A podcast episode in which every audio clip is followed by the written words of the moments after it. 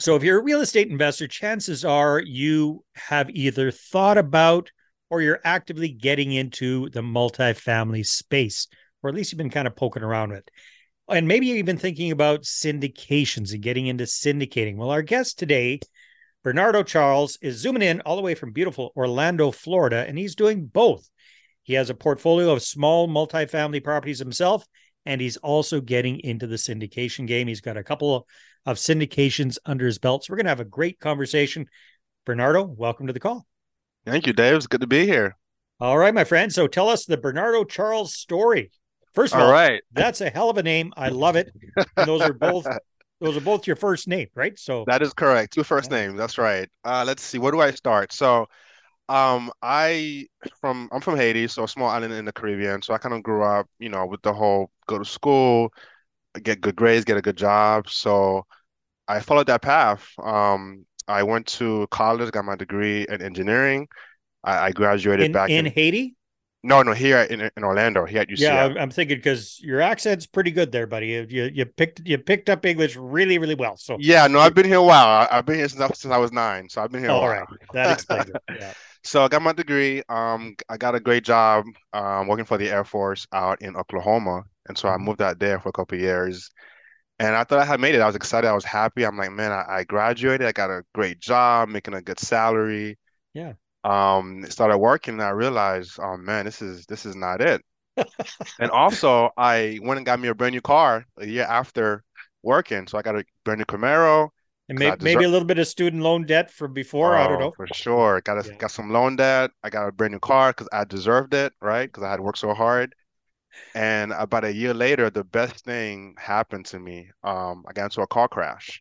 Ooh. And the car was totaled. Right. So but you weren't, thank goodness. I was fine, but the car was pretty much a goner, right? Yeah.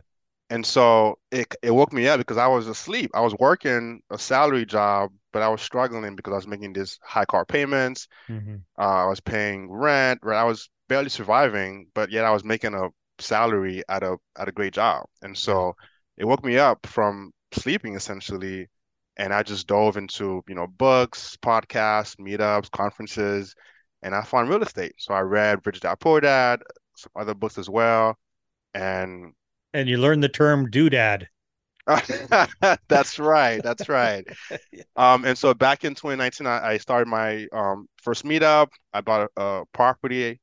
And I just gradually just kept buying more. I got a high on the cash flow. I'm like, hey, I'm making this small cash flow. And I don't have to be in the office or in a cubicle for it. This is amazing. So what was that first property in 2019, Bernadeau? What kind of property was it?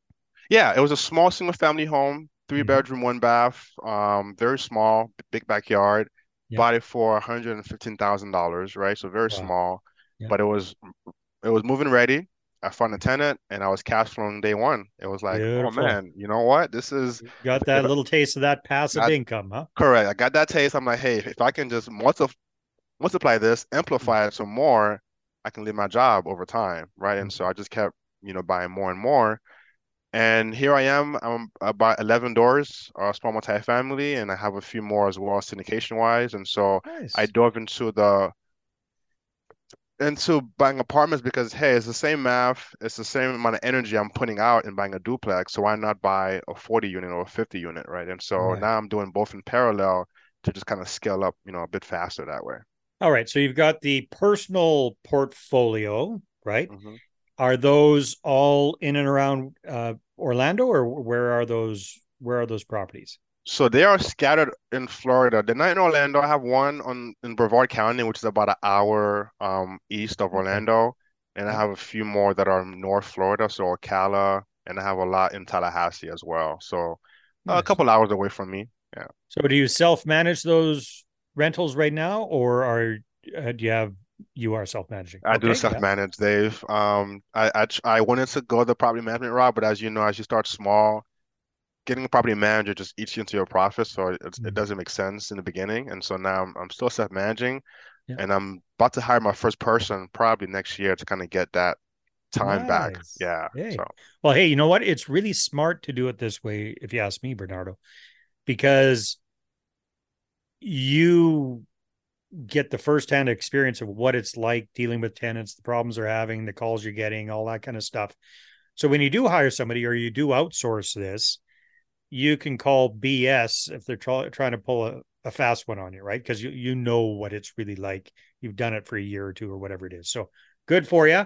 Now, you're building up the buy and hold portfolio, your own portfolio. You're also starting to do syndication. So there are lots of different ways people get into syndication.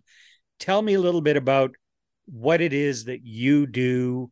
Are you investing passively as a limited partner in syndications, or are you on the general partner side of things? What does that look like these days, Bernard? Yeah, so I began to learn about syndication about 2 years ago, I would say. And, you know, I just love the whole process of it, right? Just the idea of funding a deal and raising capital from investors and buying a bigger deal to kind of go farther. And so I, as I mentioned before, I started a small meetup here in Orlando, which grew and got pretty big here in the market. And so through that avenue, I met somebody who was doing a deal. It was two RV parks, 45 units total. And so by virtue of me knowing them and them knowing that I wanted to get into the space, I was able to invest passively with them, but also be invited into the back door and kind of see how things are done, right? Nice. From the DP side. And so I'm like, hey, you know what? This is going to be amazing education to be able to invest passively, but also learn the ins and outs of doing this, right? And so we call that pay to play. Pay to play. So I pay to play. Nice. And so after that, I got my first deal done on the GP side about 1.5 years ago, and that was 66 units in South Carolina. And my role is primarily acquisitions, underwriting the deal, the market, and so forth. So. All right. So fantastic. So where do you see and correct me if I'm wrong here, Bernardo. So syndications are great, and everybody loves the idea of doing syndications. What I've seen over the years, the little bit of involvement I've had in syndications and interviewing a ton of syndicators, is it typically it's a number of people on the GP side, 3, 4, 5, 8, 10 general partners, depending on the size of the deal and what's happening. And then there's the limited partner side, so the passive investor side of things, where they're literally, depending on the size of the deal, are between dozens and hundreds of passive investors involved there. And that's all great. But at the end of the day, the slice of the pie that the general partners get is very, very small. So quite often it's a 70-30 split. All of the general partners share 30%. Limited partners, the passive investors, get 70% of the whole deal.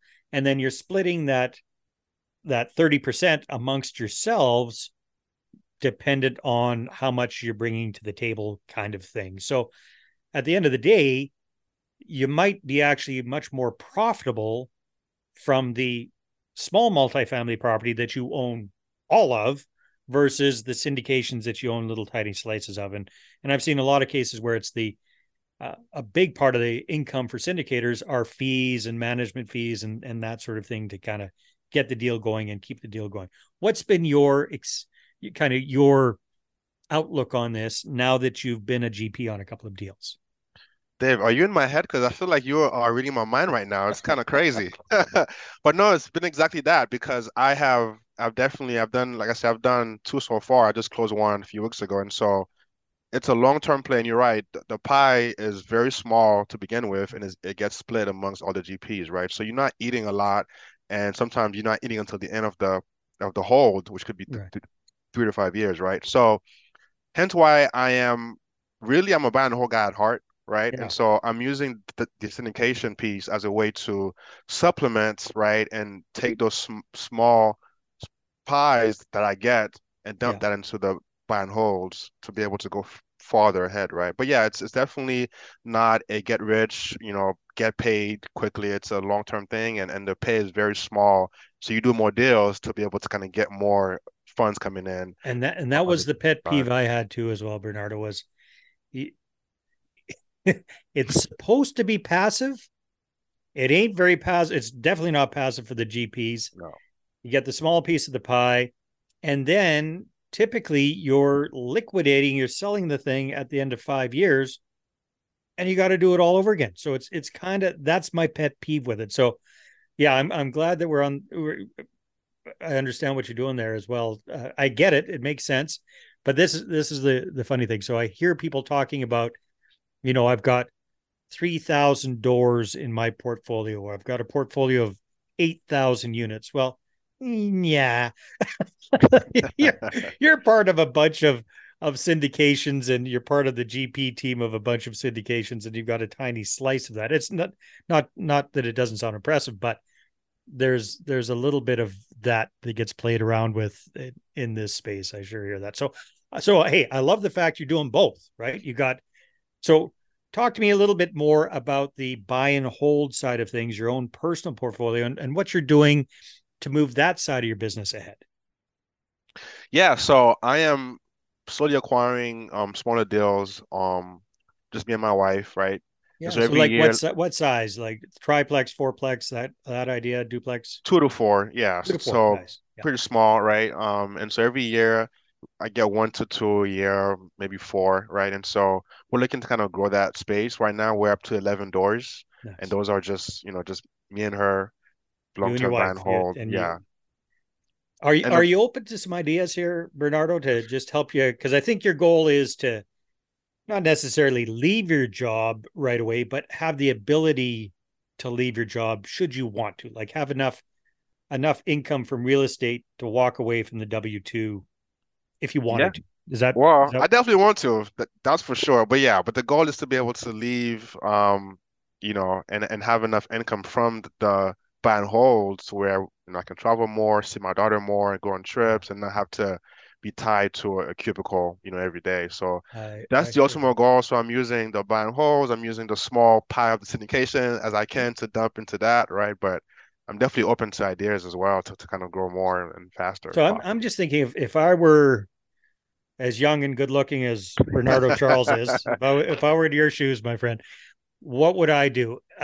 Being the old guy with the experience that I've had, I would maybe consider doubling down on the small multis, because you've got a system in place, and you're definitely going to be putting a system in place with the management where you could kind of, you kind of rinse and repeat, right? You could kind of cookie cutter what you're doing, what you're doing sort of thing.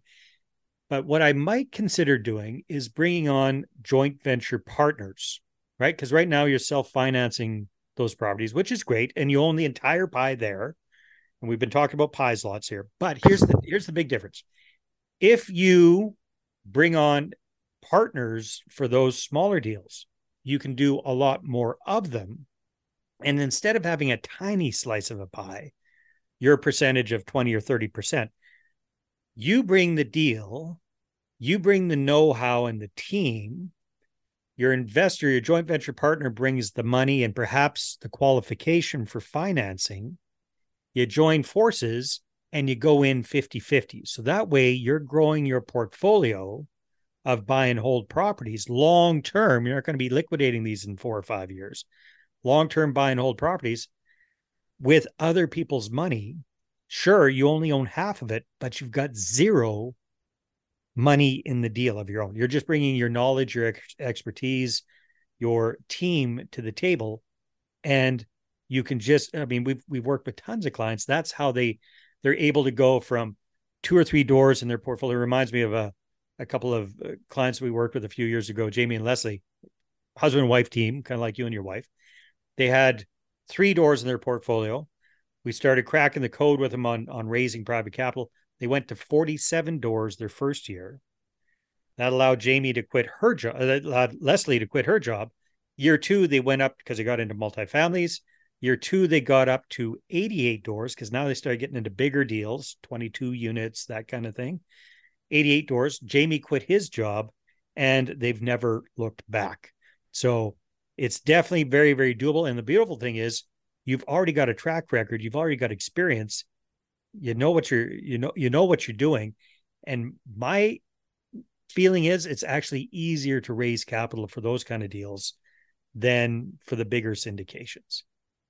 Gotcha. And I guess, and maybe my only question to that would be, you know, oftentimes our JV partner is going to want an exit to get the capital back, right, in a couple of years. So as a long-term buy and hold guy, are you suggesting that we just do a refi, pay them off and hold it longer, or?